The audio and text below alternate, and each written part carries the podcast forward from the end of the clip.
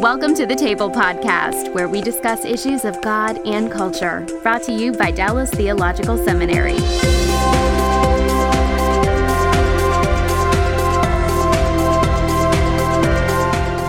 Welcome to the table where we discuss issues of God and culture. I'm Mikel Del Rosario, Cultural Engagement Manager at the Hendricks Center. And our topic today is having difficult conversations about race and multiculturalism, and specifically taking a look at diverse perspectives on these conversations. This podcast is a second uh, part of a conversation that we began uh, with a previous episode where we took a look at um, perspectives from the Hendricks Center, um, talking mostly about perspectives from our white brothers and sisters on the topic of race and multiculturalism. I was on the show too, so I got to be kind of the bridge between that uh, conversation and this one. So we encourage you to take a look at that conversation as well. Well, today we have three guests in studio to talk about diverse perspectives on these difficult conversations. Our first guest in studio is Elijah Misigaro. He's actually somebody you see uh, here in front of the camera, but normally he's behind the camera um, in the control room helping um, as the senior video producer here at uh, DTS. And he's also the co host of a show called We Talk Different. Mm-hmm. Thanks for being here. Thank you. And the second uh, guest we have here on the show is Sam. Sam Lee is a doctoral student in theology. Is that correct? Yes. And welcome to the show. Thank you. We also have Nancy Frazier, who is also a doctoral student at DTS studying theology as well. That's right. Welcome to the show. Thanks. So, I want to just uh, begin to introduce uh, ourselves to the audience because you guys have been involved in our conversations at the Hendricks Center around these initiatives, and um, but a lot of people haven't seen you and heard from your uh, heard you and your story. So why don't you just share a little bit about your background? We'll start with you, Nancy. Sure. Well, I um, I was born in Mexico um, to a Mexican father and a white American mother, and I grew up in Mexico. I lived there. We we moved to the United States um, when I turned seven, but we moved to Laredo, Texas, which is right on the border. Mm. and it was at the time the population was about ninety eight percent Hispanic, and my church uh, experience has been predominantly in a first generation Mexican immigrant context. Mm. So um, yeah. All right. Well, thank you for mm-hmm. giving us that background, Elijah. Um, well, I was born in Tanzania. Um, both my parents are, are Tanzanian. Um, came here to the States ar- around the age of four, four and a half. Mm-hmm. Um, grew up a little south of Chicago. Um, and yeah, it was uh, maybe a similar context to Nancy in the sense of uh, it was a very uh, first generation church, a primarily African, East mm-hmm. African church. Um, and grew up in uh, a very African American uh, area of the city. Um, so it was a lot of different cultures being mixed all at the same time. Mm-hmm. So that's my background. Awesome. Thanks. Sam?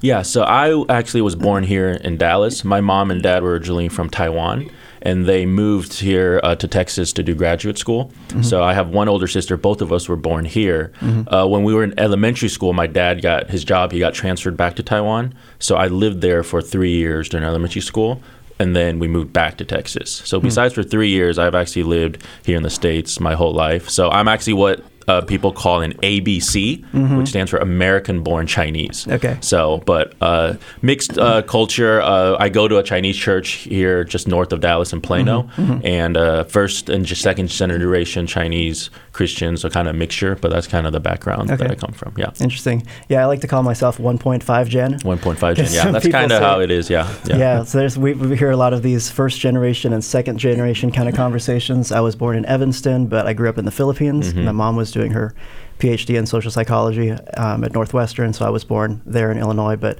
grew up in the Philippines and then moved to uh, Southern California as an adult. Mm-hmm. Um, spent a couple years in Maryland when I was a kid, but mostly grew up in the Philippines. So I'm hearing these first and second generation kinds of uh, elements in our stories and also the whole immigrant kind of thing as well. So, talk a little bit about what ethnic diversity looks like within your own community, because there's there's diversity within our communities within our communities too. Yeah. So. Um, so I, I, think that, uh, especially in Texas, I think when people think about Hispanics, they automatically think Mexican, and mm-hmm. and maybe there's uh, a degree of fairness to that with being so close to the Mexican border. But I think part of the diversity is really cultural diversity, right? Yeah. So Hispanics fall under you know any country that with a his uh, Spanish speaking country, right? So it's more than just Mexican. And then there's also racial diversity across Hispanics. So um, you'll have people that have a lot of European background that will look very fair, blonde hair, blue eyes, and then you'll have people who kind of have the indigenous uh, background. So, like someone like my father who is um, darker skin, and then you have uh, people of African descent, and it can just really vary. So that there's that racial diversity, there's a, a cultural diversity um, that really just that I think sometimes people aren't very familiar with that. Mm-hmm. But yeah. Mm-hmm. Elijah? Yeah, um, similar to that. I mean, there, there's a lot of diversity in the African uh, community and the African American community. And I think for me, having grown up primarily in the States, I think there's a lot of shared experiences that I was able to kind of have with um, some of my African American friends, as well as um, growing up in a in a household where we primarily spoke Swahili, which is mm. the, the language um, in Tanzania. And we ate uh, culturally East African food. Um, so there there was this sense of inside of the home, this kind of uh, uh, holding on to the cultural heritage while also living in a um, larger, different culture yeah. outside of the home. Um, so there were a lot of overlaps and shared experiences, um, but there's a lot of diversity in East African culture and African culture as a whole. And I think sometimes there's this notion that anything sub-Saharan African is very similar, but there's mm-hmm. a, a wide variety mm-hmm. of differences. Mm-hmm. mm-hmm. I think a lot of people who grow up in uh, that kind of home have this struggle where they they kind of uh, do more assimilation to the popular culture outside their home, but then in the home don't want to be mm. perceived as different from their own family, and so uh, we tend to be bicultural yeah. that way, just even within your own family um, for immigrants. How about you, Sam? Yeah, a lot of the same things uh, they talked about. So, being Chinese, uh, you all know China is the largest country in the world, right? So, it, it's just really diverse. For instance, in our church, we have uh, people from mainland China mm-hmm. or people like me, who are my family's from Taiwan. Mm-hmm. There's uh, my wife's from Indonesian. There's Indonesian Chinese. Some people are from Hong Kong. Mm-hmm. And they even speak a different language where they speak Cantonese instead of mm-hmm. Mandarin. So, again, just a lot of diversity, even though all of us would identify as maybe as being Chinese. Mm-hmm. There's still a layer underneath that that many times often people don't know. They just see as being Chinese. And then again, the second generation, growing up here in the States but being Chinese.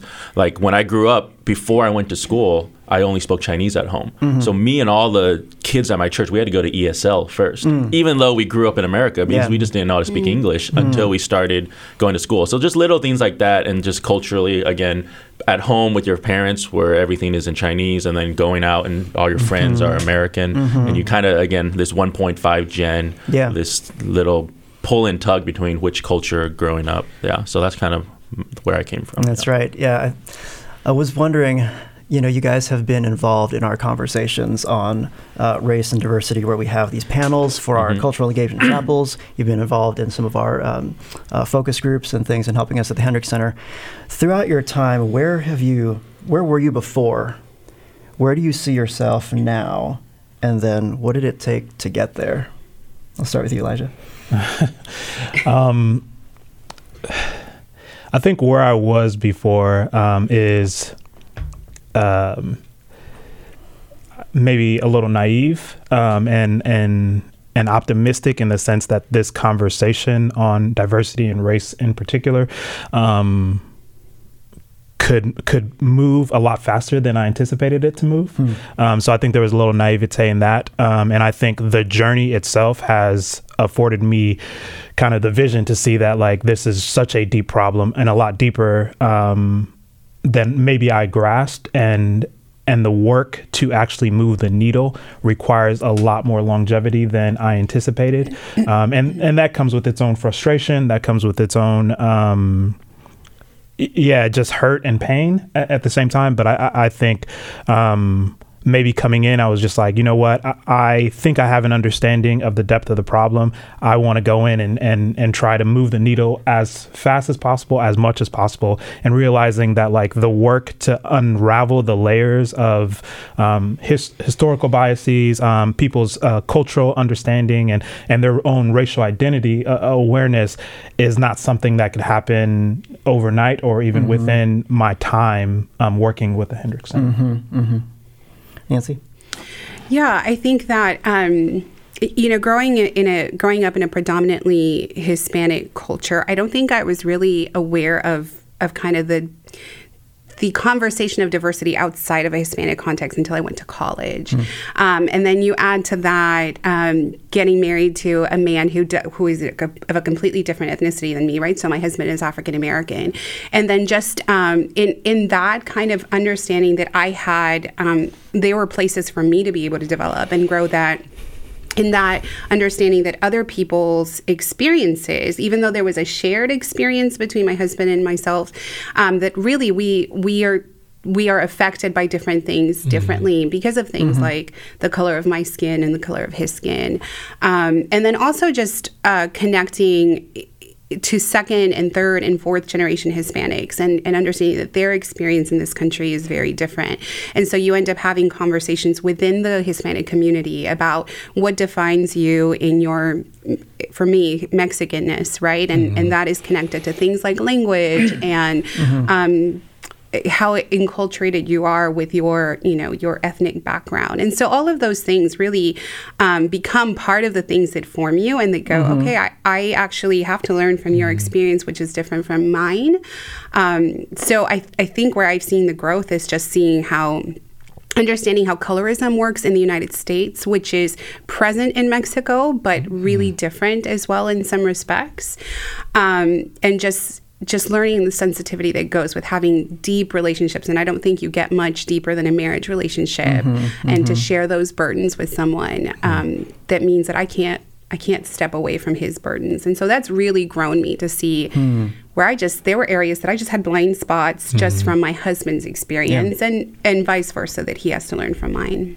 Well, we're going to come back to that, the marriage relationship. That's going to be uh, a good topic of conversation a little bit later. But Sam, Yeah, uh, I think before I came, I maybe had the sense of pride that I knew what an Asian or Chinese American experience was. Mm-hmm. And as I started uh, just talking to more people, meeting people, even though they were Asian like me, I mm-hmm. realized just there's so many different experiences, mm. so many different struggles that other people had that even though I would have maybe identified with them, I didn't realize. Mm-hmm. And just realizing also a lot of my cultural classes and talking to people, just little things I didn't even know about myself that were part of my culture that I just thought was normal. And like one thing I'll just share is. Uh, my wife's an international student, and I work a lot with the DTS Chinese program, which is mainly international students. Mm-hmm. And even though they're all Chinese, one thing I realized is just how hard it is for them to come here and do their studies in English, which isn't their first language. Mm-hmm. Because even though I'm Chinese, I grew up speaking English because I grew up here, so it was never really a challenge for me. Mm-hmm. But I speak Mandarin, and I just think of myself,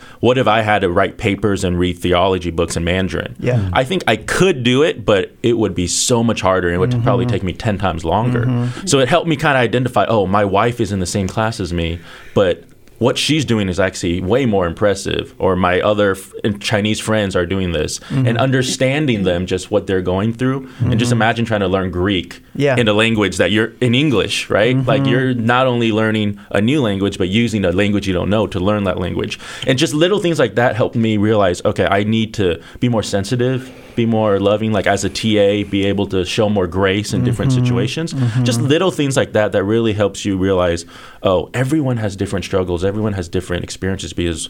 Everyone has such a diverse background of where they come from, and Yeah. just understanding that and not saying, "Well, we're Chinese, you're not, so therefore we're all on this side, you're on this side," but realizing mm-hmm. even in this context, there is so much diversity mm. as well. yeah, Yeah. yeah. Ever seen that movie Crazy Rich Asians? Oh yeah, we watched that. It was funny. Yeah. I like that part where the where the guy was like, and she's Chinese too, and the mom's like Chinese American. Yeah, that, I think that movie obviously it's a comedy and they exaggerate a lot of Yeah, stuff, yeah. but there's also a lot of little cultural things that mm-hmm. when we watched it, we were like, oh man, we know exactly right. uh, mm. what Yeah. that feels like. Yeah, Yeah, yeah. Mm, hmm. Well, huge respect to my brothers and sisters who, in the classroom, I see are, are reading a Korean Bible, typing on a Korean keyboard, Yeah. and listening to the prof in English, taking notes in Korean. And I just said, "What are you doing? Wow!" And and you know, it's a you know, working with the Greek text Mhm. as well. It's not easy. Um, yeah, huge, huge respect for them. Well, Elijah, let me uh, get a little bit more specific with you in terms of uh, the African American side of the conversation um, and your time with us here. What have you seen as kind of the major barriers to uh, moving that needle to the next point, as you say, um, here on campus with what we've done? Sure. I mean, um, I guess before I answer that question, I, I do want to clarify um, there is an aspect of the African American experience that I can relate to, but mm-hmm. uh, my experience is not. Um, uh, the African American experience right. in a lot of ways. I, mm-hmm. I think that um, coming from Tanzania and having um, the heritage of even my last name, something as privileged as knowing um, the root of my last mm-hmm. name, and it's not um, linked to any slave owner. Um, mm-hmm. I, I, think that in and of itself is a privilege that I get to walk around, even even though I have experienced what life as a black man in America is like. Mm-hmm. Um, so, but to answer your question, I, I, I think um, what can help move the needle forward. I think so often in this conversation on diversity and racism, especially in Christian uh, evangelical circles, is it is almost a um, a one-on-one conversation. We mm-hmm. we are constantly going back to introducing or talking about talking about race.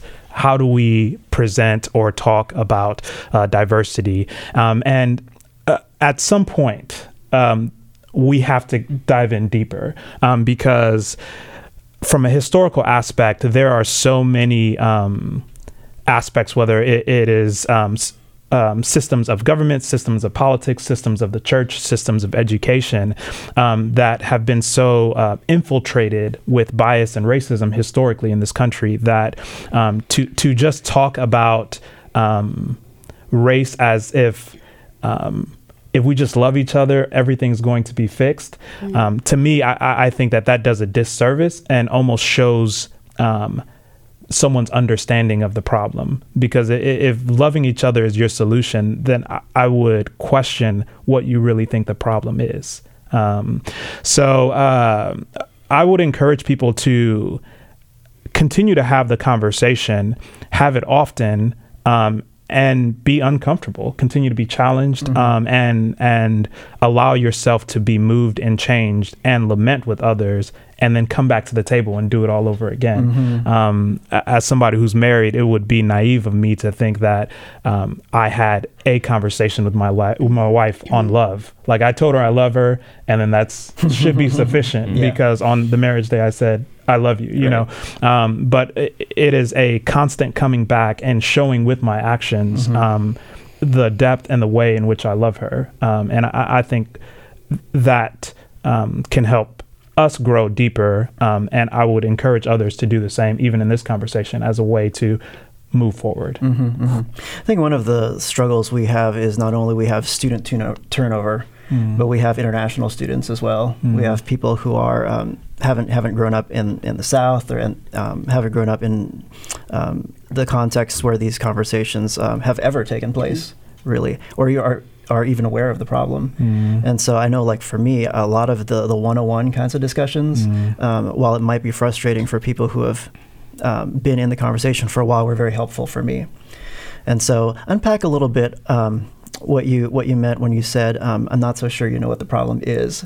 Um, sure. Uh, yeah. So I, I, do agree that there is an aspect of, of one-on-one, um, mm-hmm. and that's with any sort of educational aspect. I mean, uh, uh, we I mean, are all seminary uh, grads to some extent, and we've all taken Greek. Um, mm-hmm. uh, it would be naive to go through Greek, uh, the first Greek, and learn some of the basic alphabet and languages and elements um, uh, of the language, um, and then just be stuck there. Mm-hmm. Just because you can read, um, you know, John in Greek, all of a sudden now you understand the Greek language. Okay. I, I, think so often in the conversation on race, there is this initial understanding. Uh, understanding. I've read a book. Um, mm-hmm. I've listened to a podcast and now um, I can take a step back and seem to have this grasp. Mm-hmm. On the, the conversation of race. And I think that there are so many deep elements um, that like I said, have infiltrated the church. I mean, the church's involvement with um, whether it's slavery, segregation, um, even now, uh, I think the silence with a lot of um, high profile cultural events that are happening still continue to wound mm-hmm. Um, African Americans and uh, people of color in this country. And we have to constantly be asking ourselves, what can we be doing mm-hmm. to um, begin to dismantle um, systems of oppression that are continuing to show their themselves even today. Um, a clear example is uh, education. You know, and I think in the 50s, Brown versus Board of Education was passed, um, and um, integration was able to happen between uh, people of color and and um, white people.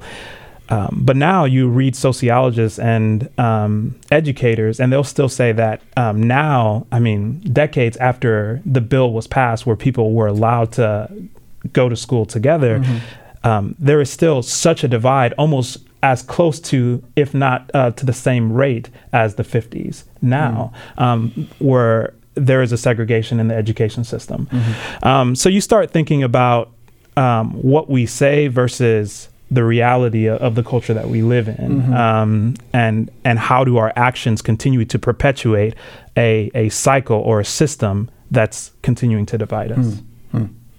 Well, thanks for explaining that. Hey, I have a question for you about the uh, um, honor shame thing mm-hmm. we talked about before the podcast yeah. and how that plays into having difficult conversations about race. I think so.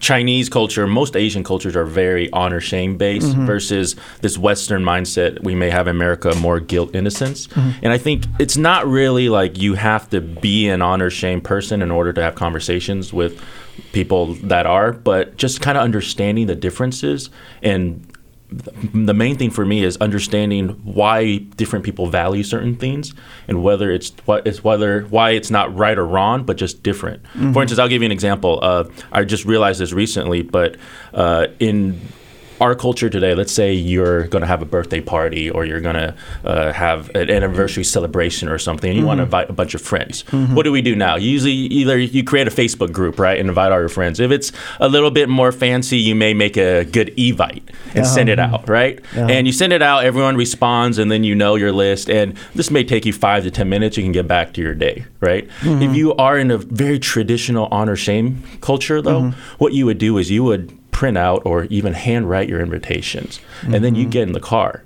and you go drive around the city and you go to people's houses hmm. and you hand them the hmm. invitation. And of course, you can't just hand the invitation and leave. You have to come in, drink some tea, have conversation, mm-hmm. talk to them. Mm-hmm. And eventually, after this, this could take two, three days, hmm. right? Hmm. So, what people do is if you're on this side, you think, well, that's just so inefficient. It's such a waste of time. Mm-hmm. But then you don't realize that that side, yeah, you may not be as efficient, mm-hmm. but you are building these relationships, and that's what's important. Mm-hmm. Whereas on the other side, they may look at you and say, "Well, yeah, maybe you're saving time, but you're just not really loving those people or being mm-hmm. in a mm-hmm. relationship." Mm-hmm. So again, my whole thing is it's not really about right and wrong, but just learning to see how people value different things. Mm-hmm. Instead of judging them by saying, "Well, this way is the correct way, your way is wrong," just saying, "Oh, I understand why you do things this way," even if I'm not going to do it the same way as you, at least I know why, so we can kind of have a conversation. I can we can start having mm-hmm. conversations mm-hmm. about that. And for me, I've realized that too because I realize I'm very Western minded growing up here. Mm-hmm. And for instance, I know we're going to talk about this later. Later, but my wife is. Uh, she grew up in Indonesia. So again, a lot of different, just little things you realize mm-hmm. that again you have to kind of just understand each other, take the time. Sometimes it's struggle. It's not always about I don't want to make mistakes, but when you make mistakes, being able to just have conversations with them. Yeah. I really like what Elijah said about diversity isn't just about okay, I got it, now I'm done. Mm-hmm. It's a process. You keep talking to people, yeah. you keep meeting people, you learn from what you've done, and if you think you're there. It shows that you're really not there because no matter where you are, you have more and more to learn. Mm-hmm. Yeah. Mm-hmm. Nancy?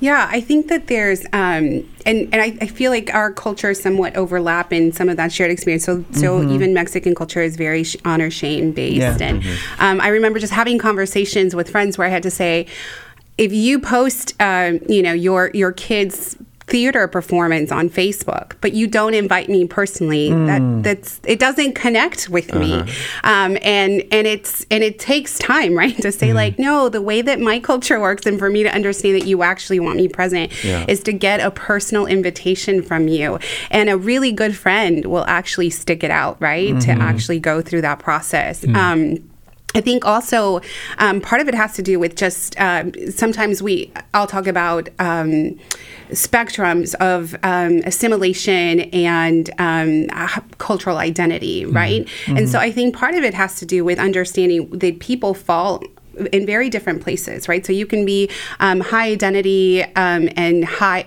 and high assimilation, low identity, low assimilation, all sorts of things in, in between. And to understand really takes time and it takes relationship and it takes having those conversations over mm-hmm. and over and understanding that there is no homogeneous experience mm-hmm. right there is not one experience um, part of what what creates more difficulties i think especially uh, at least in hispanic circles has to do with um, where people are going to fall if the farther you get in the, from the immigrant experience, right? Mm-hmm. So um, it it took me a while to realize, you know, I I in some ways connect to first generation Mexican immigrants more than I do sometimes to um, Hispanics that are second, third, fourth generation. Um, in part, that's because they they sometimes they'll fall in a different place uh, in, in the spectrum of assimilation and identity. Um, and, and that also just within the community mm. can create differences. Um, on campus, part of the thing is mm-hmm. representation, right? Mm. Hispanics are not highly represented in um, higher education, much less at the graduate level. Um, and so sometimes our um, kind of our issues or the things that we're struggling with tend to be overseen or overlooked and and it's not by bad intentions it's just sometimes mm-hmm. there's not enough of us mm-hmm, you know yeah. mm-hmm. and on and on this campus in particular you do have that spectrum of people who are second third fourth generation and people who are international students and then there's the biracial aspect for me that I I kind of straddled the line what happens with a lot of Hispanic Americans is that there is this sense of feeling that we don't where do we fit right mm. um my experience is a little different because it is from a biracial background. So um, I grew up in Mexico, always being just a little too American or too white um, to be fully Mexican. And then I come to the United States, but I'm not quite in white enough, mm-hmm. right? Um, there's something ambiguous about me that people mm-hmm. go, mm, I don't. I don't know where to do with you. And so, what you get a lot in, in Hispanic circles is this like, I don't know where I fit. Mm-hmm. Um, and so, especially young kids will struggle with that. And that's not necessarily biracial kids, but just into that second, third, and fourth generation mm-hmm. where mm-hmm. language begins to to be lost. Um, and, and things like that that can actually complicate the situation, and mm-hmm. especially if you're not aware of the levels. And um, yeah. What are some of the unique things that biracial people struggle with in, in that community? Yeah, I think I think the big one does have to do with where do I fit, right? Okay. Yeah. Um, now I grew up in a I grew up in a because I grew up in a predominantly Mexican immigrant context. I think there was to an extent a sheltering of that that I didn't get until I went to college, right? Mm-hmm. So I went to college and then the student um, the student center was almost divided by um, not just race but by by class and so mm-hmm. you had mm-hmm. like black Greeks and then you had non non Greeks and all of this thing mm-hmm. and and that was kind of eye opening to me because I didn't realize it.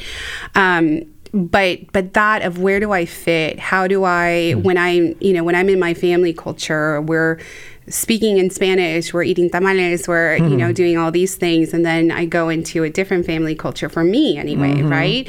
And I remember being a little girl and asking my mother.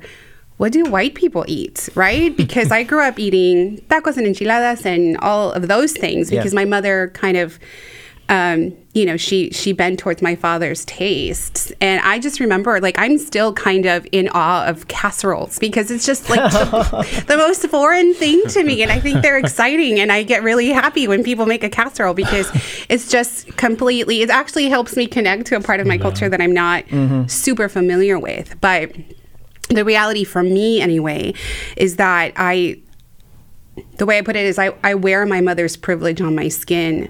And the fact that I learned English at such a young age that for the most part, unless I'm pretty nervous, I, I can I don't have an accent.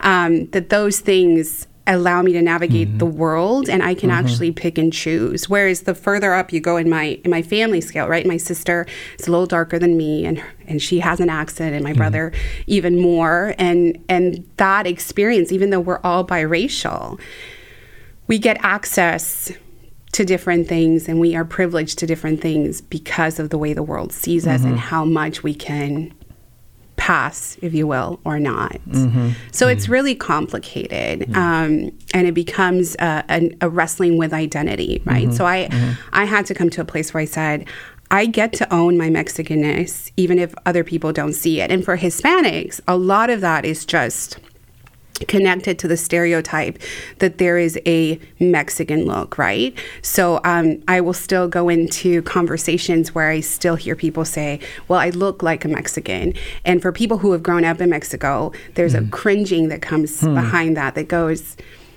that seems to betray a lack of understanding even mm. within our own experience mm-hmm. because you go to Mexico and there is not a Mexican look.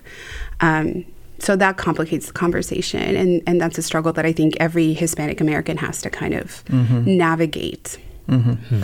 god is a genius storyteller and the evidence of this is threaded throughout scripture in christianity today's new show holy curiosity with me kat armstrong we explore storied connections threaded throughout scripture from the old testament to the new our first mini series, Connecting Dinah and the Woman at the Well, welcomes experts like doctors Tim Mackie and Diane Langberg to give us insight and context into the physical location and meaning of these two stories. These stories will spark holy curiosity in your own faith because once you see these connections, you can't unsee them. God wastes no person, place, or thing. Listen and subscribe to Holy Curiosity with Kat Armstrong on your favorite podcast platform. Well, it's interesting. Thanks for sharing that. And my son is biracial as well. And as we, we talked about and alluded to already, we're all just incidentally happen to be married to people of mm. other races, which is kind of interesting. Um, and we've learned a lot from mm. those experiences we talked about before. Share a little bit about um, what lessons have come out of that relationship with your spouse. I'll start with Elijah. oh, okay. Um, man, there's so many there's so many lessons. I think uh, the, the, the main lessons that that come to mind is um, yes, I am in an interracial relationship. My my wife is. Um, American. She's she's a white, blonde, blue-eyed from Houston. Um, so we are total polar opposites um, in every sense of the word. Um, but I, I, think one of the things that um, is very illuminating is that um, we can't uh, we have to intentionally have conversations similar to what we're having right now. I think just our proximity and the fact that we're married mm-hmm. doesn't absolve um, any sort of racial bias, doesn't absolve any sort of um, lack of understanding when it comes to uh, our diverse experiences. Um, an example I like to use is as a male growing up here in, in America as a male, like um, I have been socialized as a male and I bring all of that um, into our marriage. So anytime, um, I mansplain, she she lets me know, you know, like, and I do that. Um, and uh, I don't intentionally try to do that, um, but there is patriarchal elements of my upbringing and my understanding of life that I bring into the marriage. That because she lovingly walks with me on mm-hmm. it, we begin to kind of tear down some of those um, sexist ideas or anything like that. Um, and and I say the same thing with race, even in our marriage. Um, uh, there are so many elements that she's never had to wrestle with or perspectives that she's never had to view, mm-hmm. Um, and a, way of loving her um, and us growing together is to have intentional conversations mm-hmm. um, when she steps in it or when we um, are not seeing eye to eye on a particular issue or when we are looking at the same thing like a news outlet mm-hmm. and we're interpreting it and receiving it mm. totally different based off of our experiences mm-hmm. um, so th- there are friends that I know who are in interracial relationships who never have these conversations. Mm. Um, so I, do want to say that just because we're in an interracial relationship doesn't mean that somehow we are dismantling systems of oppression or racism or anything. I, I think it requires consistent work of, of intentionally having um, these conversations. Mm-hmm. Mm-hmm. Nancy. Yeah, and you know, just adding to that point, there's um, there's this idea that like because we're in this multiracial relationship maybe that you can't hurt each other mm. in cultural ways and um, and sometimes it just happens you are comfortable you there is a freedom and there's a safety to express things mm-hmm. but there have been times where my husband has said something and I've been like that's mm. not okay um, and and vice versa I think for me the biggest thing um, even just we've we've only been married about five years um, but um, I we had a friend over, one of my uh, good girlfriends, and she's African American. My husband is African American, and we had dinner. And of course, as a PhD student, all roads lead to homework. So eventually, I had to excuse myself and and go into another room and do some homework. And they just stayed and visited in the living room, and I could hear them um, talking and laughing about. Um, TV shows um, that they they grew up watching, uh, where sometimes I have to say, I grew up watching completely different mm-hmm. shows than you. Mm-hmm. Um, and it, I think in that moment, what really impressed me was the fact that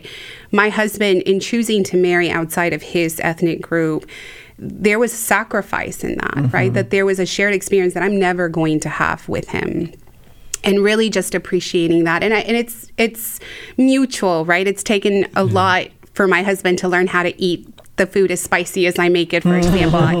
um, um, and and the fact that like I can sit down and watch shows with him that he grew up watching, and he he can try, but all of the shows I grew up watching are in Spanish, and mm-hmm. he doesn't speak Spanish, and there is this mutual mm-hmm. sacrifice that I think you're right, Elijah. It it's not automatic. Mm-hmm. I think that part of it for me has come from growing up in a multicultural kind of environment, uh, mm-hmm. uh, in a biracial environment, but also it, it's just taking that commitment further and still having. Um, occasions when when you just wake up to the reality of how different you are and how much that can cost. So um, I remember the first time um, I was in the car with my husband, and we were stopped at a traffic light uh, or at a stop sign, and there were police cars, and, and I was.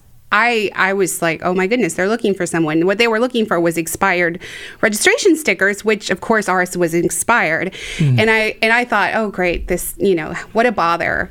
And then I turned to look at my husband, who is like six foot three and a big football player kind of guy, mm. and he is frozen, you know, just mm. from fear. Mm. And to realize that there are things that I don't worry about because I'm fair and I'm white and they I don't have to worry about them mm. that are a reality for him. Um, and just things like that that I think come come with being married to someone and just being aware. But even then, it it takes time mm-hmm. and I didn't see it. And mm-hmm. so to have the eyes to see and the heart to feel mm-hmm. when those things come up, I think is just, hmm. um, yeah, it's a blessing and it's also a challenge. Mm-hmm. Mm-hmm. Sam, share with us a little bit about your lessons that you've learned. Yeah, so for me and my wife, I'll share a little bit about the cultural differences mm-hmm. too. Uh, in one of our world missions classes here at DTS, you do this. Uh, I don't know if y'all did it. It's called the Lingenfelter Cultural Quiz, where it's like a personality inventory, but instead of for personality, it's like your culture. Mm-hmm. And so we did that test together, and every single one of the ones I had but one, I was very Western minded. Hmm. And there was one I was very Eastern minded. For her, it was the exact opposite. She was Eastern minded in every single one, but the one that I was Eastern minded, uh-huh. she actually was Western minded. Oh, wow. so we kind of, and then in terms of personality inventory, you guys know the Myers Briggs. Mm-hmm. So I'm an ISTJ, she's an ENFP.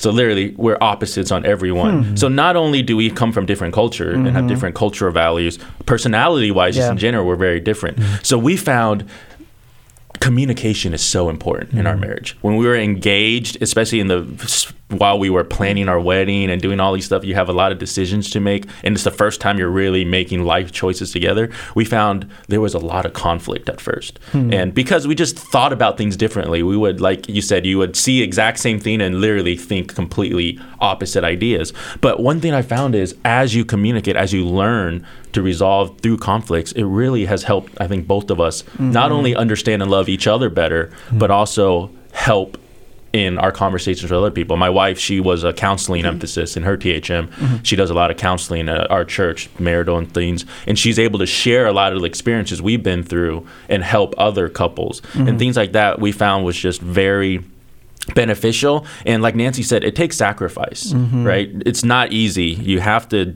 give something up for yourself and they have to give something up too. I realize she gives a lot up for me and vice versa. We, we speak different languages, right? When she's on the phone talking to her family, I don't understand what she's saying, but I realize she's talking to me in English, it's not her natural language. Mm-hmm. And different things. One things I realized too as being married to her is how I take for granted because I was born in the US, I have a US passport. Mm-hmm. And there are just so many little things I never knew mm-hmm. because she doesn't have a U.S. passport with visas, even with renewing documents that she had to struggle through. That I was just like, oh, I just went online and clicked the button and it was done. And she mm-hmm. always gets mad at me. She's like, you don't understand what we've been through. But it's only in this relationship now I realize, oh, this is what other people have to go through too. And one thing I realize is because we're married, obviously we're willing to sacrifice for each other. Because we mm-hmm. love each mm-hmm. other. But in the broader context of diversity, I think it's good for us to realize that no matter what relationship you have with mm-hmm. someone, there is a level of sacrifice. Maybe not in the extent of a marriage, but like you said, th- if you want to get to know someone, you can't just say, I want to be exactly the way I am and not give up anything, but have a mm-hmm. intimate relationship with you. There's gonna be this mm-hmm. push and pull, That's right. and that's okay. And it's okay to struggle with that, but realizing that I think will be a big step toward mm-hmm. trying to engage in these diverse diversity talks and being able to understand better. Yeah. Yeah, well, opposites attract, right? Yeah. Well, that's what I That's what say. they said, so I guess it's true. Yeah. Especially for us. Yeah. Um, you know, I think, yes, there is an element of sacrifice we have to recognize in any relationship Mm-hmm. where you're working with somebody um, from a different culture, a different race, different background than you. Um, but the more you love that person, um, it's not like it doesn't become a sacrifice, but the sacrifice is a little easier. Yeah. now. And it's more worth And- it, I think. Right, Yeah. and same in the marriage as well. Um, I'll tell this quick story. I was in the Philippines as a missionary with my wife. Uh, my wife's a white woman, and um, there was a guy in our village who came into the house once and uh, kind of pulled me aside when he saw my wife, and he's like, "So, in the Filipino language, he says." It can work then. I was like, what can work? He's like, that, you know, our cultures we can get married and our cultures can work together. I said, well, yeah, it, it depends what you like. I said, and he said, what do you mean? I said, well, if it's a super high value for you to have rice for every meal, it might not work that well. and he's like, oh, really? Never mind then. Yeah. Food too. That's yeah. a big Yeah. difference Yes, in the cultures. is. Yeah. yeah. Yeah. But at least in, in our family, like, I actually like the culture that we've built together because it's our culture. Mm-hmm. It's not like my wife's family. It's not like my family growing up. It's something different, but it's something that's unique that we made together. Mm-hmm. And I think in every relationship we have that kind of thing, whether it's um, whether it's a marriage or just a close relationship with a friend. You have this these two cultures coming together. Mm-hmm. There's give and take. There's a little sacrifice, but there's there's that love there that makes that sacrifice worth it Mm, yeah. for the relationship. Well, to some extent, we've all known what it's like to be to have some kind of immigrant experience, to be the odd person out. What can we do to help um, include people who might be on the margins in in our churches, in our even in our seminary, in our society? Who wants to go? That one. So Yeah. I think part of it is just um, being seen as as a person on the margins. So um, for me, for example, I was at Sam's returning something the other day, and the lady in front of me, um, she she it was her turn to come up with the cashier or the uh, service person, and um, and she started looking around because she was like, I can't speak English, right? So she was looking for someone to help her. And in that moment, um, like for me, I because I speak Spanish, it's my first language. Being able to step in and say, Hey, I see you. Can I help you? And also asking, right? Can I help you? Is it, rather than just assuming and and coming in. But I think part of that really just has to do with being seen. To say, I I notice you. I see you there, and um, that's that's a part of recognizing just our humanity in each other mm-hmm. that I think can go a really long way. And I understand not everybody speaks another language that can just step in and help in that particular way. But even sometimes, um, doing what you can in terms of trying to help be that bridge of communication that kind of brings, especially in a shame mm-hmm. honor mm-hmm. context, that you go, you, this doesn't have to be a shameful experience for you. I think can really communicate a lot of care. Elijah. I mean, I, I think there's an element of um, respecting others enough to try to learn as much as you can um, a- a- about them. Um, I know that in in our society, political correctness tends to get a bad rap, and people just don't want to be PC. But I, I think at the root of political correctness, there is a sense to want to respect somebody enough to uh, honor their wishes and their their desires, or care about um, what would hurt their feelings. So. Um, from a core standpoint, I, I think one thing that we could be doing is a learning um, more about um, different people's uh, backgrounds and um, their histories and um, their worldview, um, and not kind of prioritizing ours as the worldview to have. So instead of uh, encouraging people to assimilate to our way of thinking or our way of living or uh, majority culture's way of viewing the world, uh, maybe taking a step back and trying to understand how other people may view the world mm-hmm. very differently from you. Mm-hmm, mm-hmm. Putting yourself in someone else's shoes, that's mm-hmm. real important for any difficult conversation. Definitely. Whether it's about multiculturalism or race or even just talking to someone from a different religion. Mm-hmm. Sam, what do you think?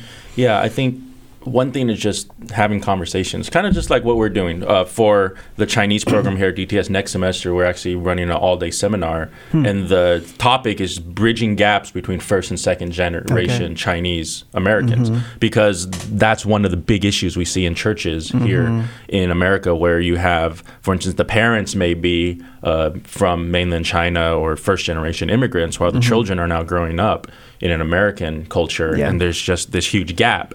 And a lot of times we don't know what to do with it. And then the easy solution is just okay, let's have uh, one congregation on this side and one congregation on this side. And even though we're still one church, we almost operate like two different churches. Mm-hmm. So I don't have like an easy solution of oh, you do these three steps and suddenly everything is fixed. Mm-hmm. I think mm-hmm. obviously the fact we're doing this shows that's not the case. But just having these conversations, being able to talk about it. One thing I also wanted to mention, uh, Nancy brought it up a little, but it's uh, talking about comfort zone. Mm-hmm. For instance, I'm an Asian American, right? Mm-hmm. So when I'm with uh, first generation Chinese people, I get along with them, but in the end, I'm still not completely them. I'm not Chinese. I'm more American, yeah. right? But if I'm with just like white people or normal Americans, I'm I can get along with them culturally too, but I'm still Chinese, right? So for me, I found I like to hang out. A lot of my friends are just Asian Americans like me mm-hmm. because we understand each other, we're comfortable. And I think that's true for everyone, right? I don't think we should feel guilty for enjoying being with people that mm-hmm. understand us, right? But the problem is when we only do that and we refuse to try to get to know other people mm-hmm. because there is going to be a way a step out of your comfort zone mm-hmm. but just talking through it putting it no one is saying we have to all just completely not ever like i'm not saying nancy you can never talk to any other mm-hmm. person from your background. You have to go talk to everyone else. No, it's you have your community, but also be willing to step outside occasionally. Mm-hmm, be willing mm-hmm. to do some things. And as you do that, you'll realize, oh, there's a world out there of so many things that you can learn that would be good for you too. So, for instance, little seminars like that, conversations like this, just going and talking to someone you see on campus mm-hmm. that you may not usually approach, whether you're sitting next to them in class. These are just small steps I think that can help get it along to mm-hmm, hopefully mm-hmm. more and more. Yeah. Yeah. My wife and I used to do refugee ministry in Orange County with Vietnamese refugees, and we would help them with things just like reading the mail or filling out the FAFSA, mm-hmm. helping their parents figure out how this how the systems uh, work to get their kids uh, get set up in school and yeah. things like that. And I think there's a uh, a spectrum where you have assimilation on one side and you have inclusion on the other side. So inclusion where you accept people as they are assimilation where people have to change a little bit of who they are to, to fit into a popular kind of culture. And on that spectrum, people fall in different places mm-hmm. with their mm-hmm. level of assimilation, their level of inclusion. Mm-hmm. Um, how do you think that we can begin to help uh, include people a little bit more in. Mikel, can I actually, sure. before we move on from the immigrant conversation, mm-hmm. because I really wanted to, um, I, I, think part of it also is understanding there's not an immigrant, there's not one immigrant experience, That's right? Yeah. right?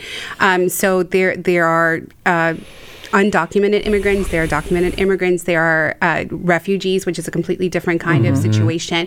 And I think educating yourself not only culturally with somebody else's culture, but also just educating yourself on immigration law in the United States and what those real- realities actually look like, right? Mm-hmm. So um, I remember going to a dinner party and somebody asked me where I was from, and I said I was born in Mexico, and I have never killed conversation so quickly hmm. um, because the reality is they had one idea of immigration, especially where we are in our country mm. right now that mm. says, mm. okay, but but how are you here? And I thought, I've never been so suspect at a party ever.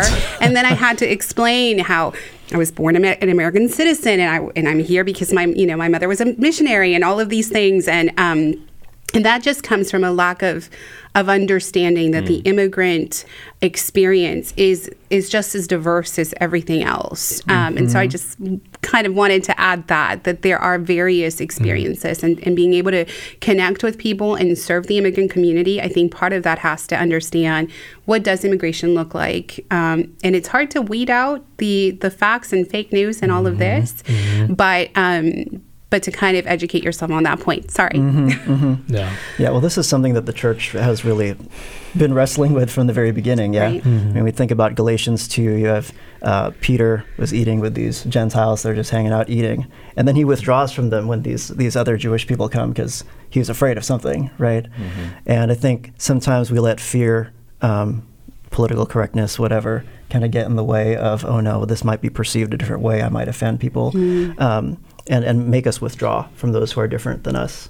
But um, in the church, I don't I don't think fear should rob us of the joy of having the body of Christ be obviously made up of different people. You know. So in terms of inclusion, um, what I was what I was thinking about is in the church and in in individual um, relationships that we have, how can we keep in mind um, steering our interaction more towards inclusion um, from that assimilation point where we help people uh, feel like they can still be themselves and yet include them a little bit more. How do you navigate that in your relationships? Yeah, I think. First of all, I think you're right. It's not always about saying, "Oh, you're here in America. You need to be just like us." Like one thing, just a little thing I realized is, uh, I'm a U.S. citizen. I'm very proud to be an American citizen. But I realize not everyone. uh, People are proud of their countries they're from too. Just because people come here to study doesn't mean, oh, their dream would be to be an American citizen and just be like us. Some people, yeah, but other people not. So just realizing, okay, just because we have certain privileges we're proud of, other people are proud of their culture, their backgrounds, and it's okay that we're proud of our. Uh, backgrounds too but not having this ethnocentrism to Yeah. we think oh somehow we're just better because i was somehow born here. And i think little things like that can help us just start realizing okay yeah there's things you need to learn about living here in the states. For instance an international student coming to live in dallas that we can help you with. But that doesn't mean giving up all of the different traditions you have too. You mentioned uh, how you helped the refugees in orange county. So we have a something where uh, our church in dallas is right next to uh, ut dallas which has a lot of international students. So we'll invite them over especially when they first come over and we'll do these uh, classes. And it's not really even we're not really sharing the gospel here. We're just teaching them for instance okay this is walmart.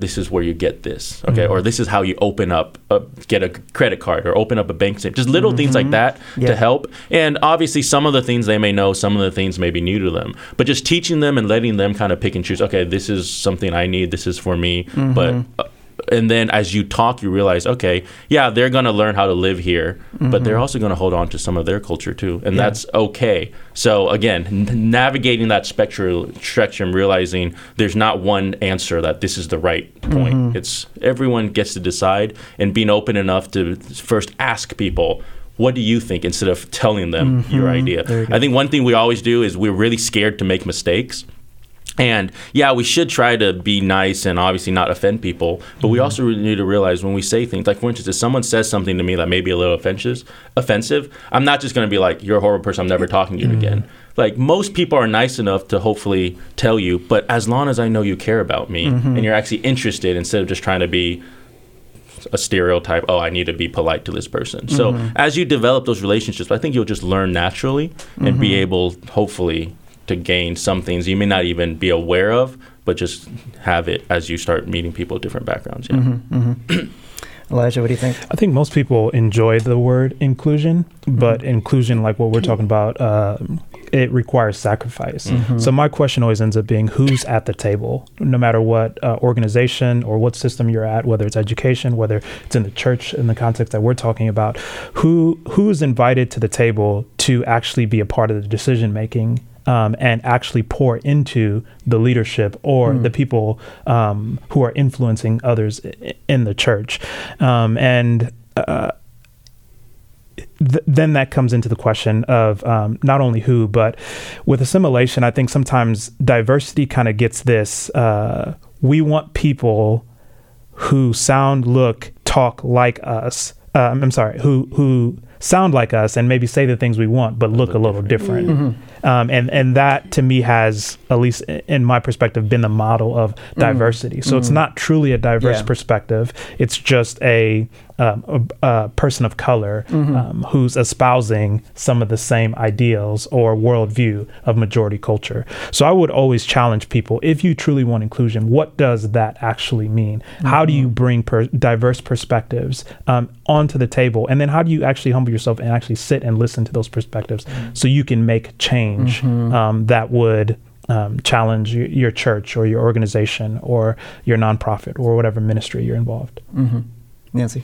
Yeah, I mean, I, I was going to say something similar. That when it comes to inclusion, I think we have to nuance that and say what do, what are we actually talking about, right? Because there is this push that says diversity looks like people of different colors who look differently, but are getting up there and kind of following the same, which is just another kind of assimilation, actually. And so, um, I think the thing about uh, about cultural diversity, right, um, that that has freedom of expression.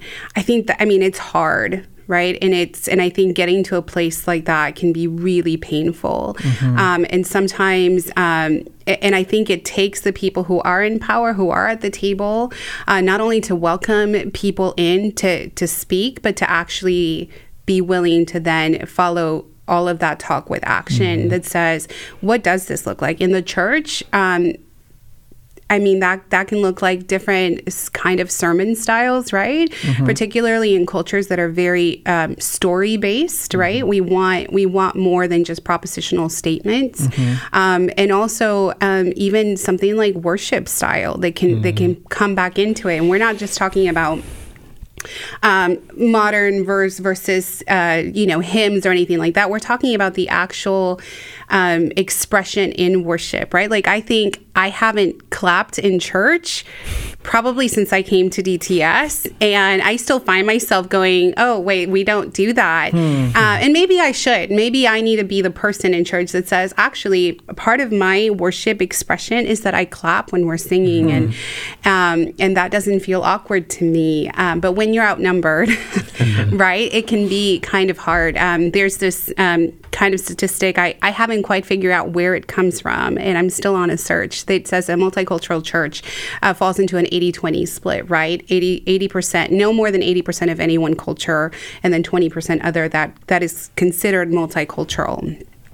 Um, what happens is if you fall in the 20%, you you don't feel very multicultural, right? And I think um, and I I think getting to a place where we understand that inclusion um, is more than a, a numerical value um, that that does come with expression, and sometimes that's having being willing to to have the difficult conversations, right? So I can think of conversations at church where I've said, but I'm I'm just acting out of my cultural experience and I've had to listen to people say I didn't know that.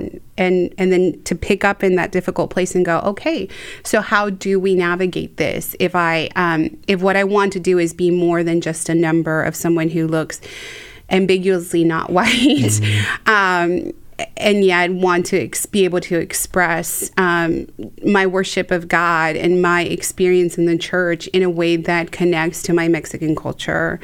Um, it's just it's not easy, and I think having leaders that are willing to step into those difficult situations and to be able to be humble enough to say there might be another way of doing it.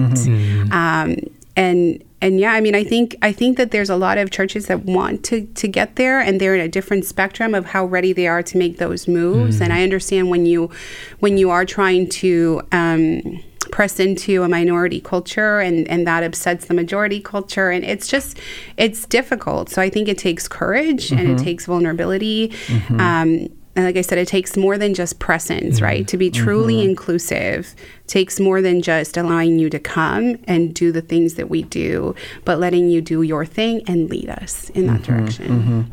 And just to piggyback off of that, I mean, I, I I think um, what Nancy's getting at is um, the how, and that that's kind of what I've been thinking as how you also um, do diversity is very important. Um, and uh, you know, in the educational context, um, I, I think so often. Um, people of color's voices are not represented, so you only get one perspective of maybe reading the text or understanding pr- particular scriptures. Um, and same thing with uh, preaching and ch- in church context. And I think once you begin to kind of navigate how um, and what am I reading, who am I uh, studying under, how am I also including their perspective into um, what I know, I-, I think you can begin to create a foundation um, in your church so when people of color actually come there, there you are more prepared and equipped for people of diverse backgrounds mm-hmm. um, to get there. Um, and I think so often in the inclusion diversity conversation, it's let's invite people of color in and then let them teach us how to um, be more inclusive. Um, and that can sometimes be met with suspicion or pain um, because those people are like the guinea pigs. Mm. how, how much can I drain out of you rather than um, how much can I truly learn and, and build into my staff or my leadership so that way I'm preparing our church mm-hmm. for people of color and and to be more inclusive. Mm-hmm. Yeah, there can't be a kind of paternalism. No, no. That goes in that. It has to be a mutual conversation. Most definitely. And so, in the body of Christ, we're talking about in the church. Certainly, we have unity under Christ. And going back to Galatians 2, any kind of breaking of that unity isn't in step with the gospel. And so I think one thing that's come out of our conversation is that there's a unity under Christ. There's a unity that is not um, characterized by sameness and that all relationships are going to take sacrifice. But the more that we love each other, the more that we love the Lord, especially in the church, that we, we need to be that, that, that outpost of the kingdom of God here on earth so people can look from the outside in and say, here's the difference that Christ makes in the church, especially when it comes to difficult conversations like this. So thank you guys so much for being on the show. Thanks, Sam. Thank you. Thank you, Elijah. Thank you. Thank you, Nancy. And thank you for joining us on the table. Once again, we hope you will join us next week here on the Table Podcast, where we discuss issues of God and culture. Thanks for listening to the Table Podcast. For more podcasts like this one, visit dts.edu slash the table. Dallas Theological Seminary. Teach truth, love well.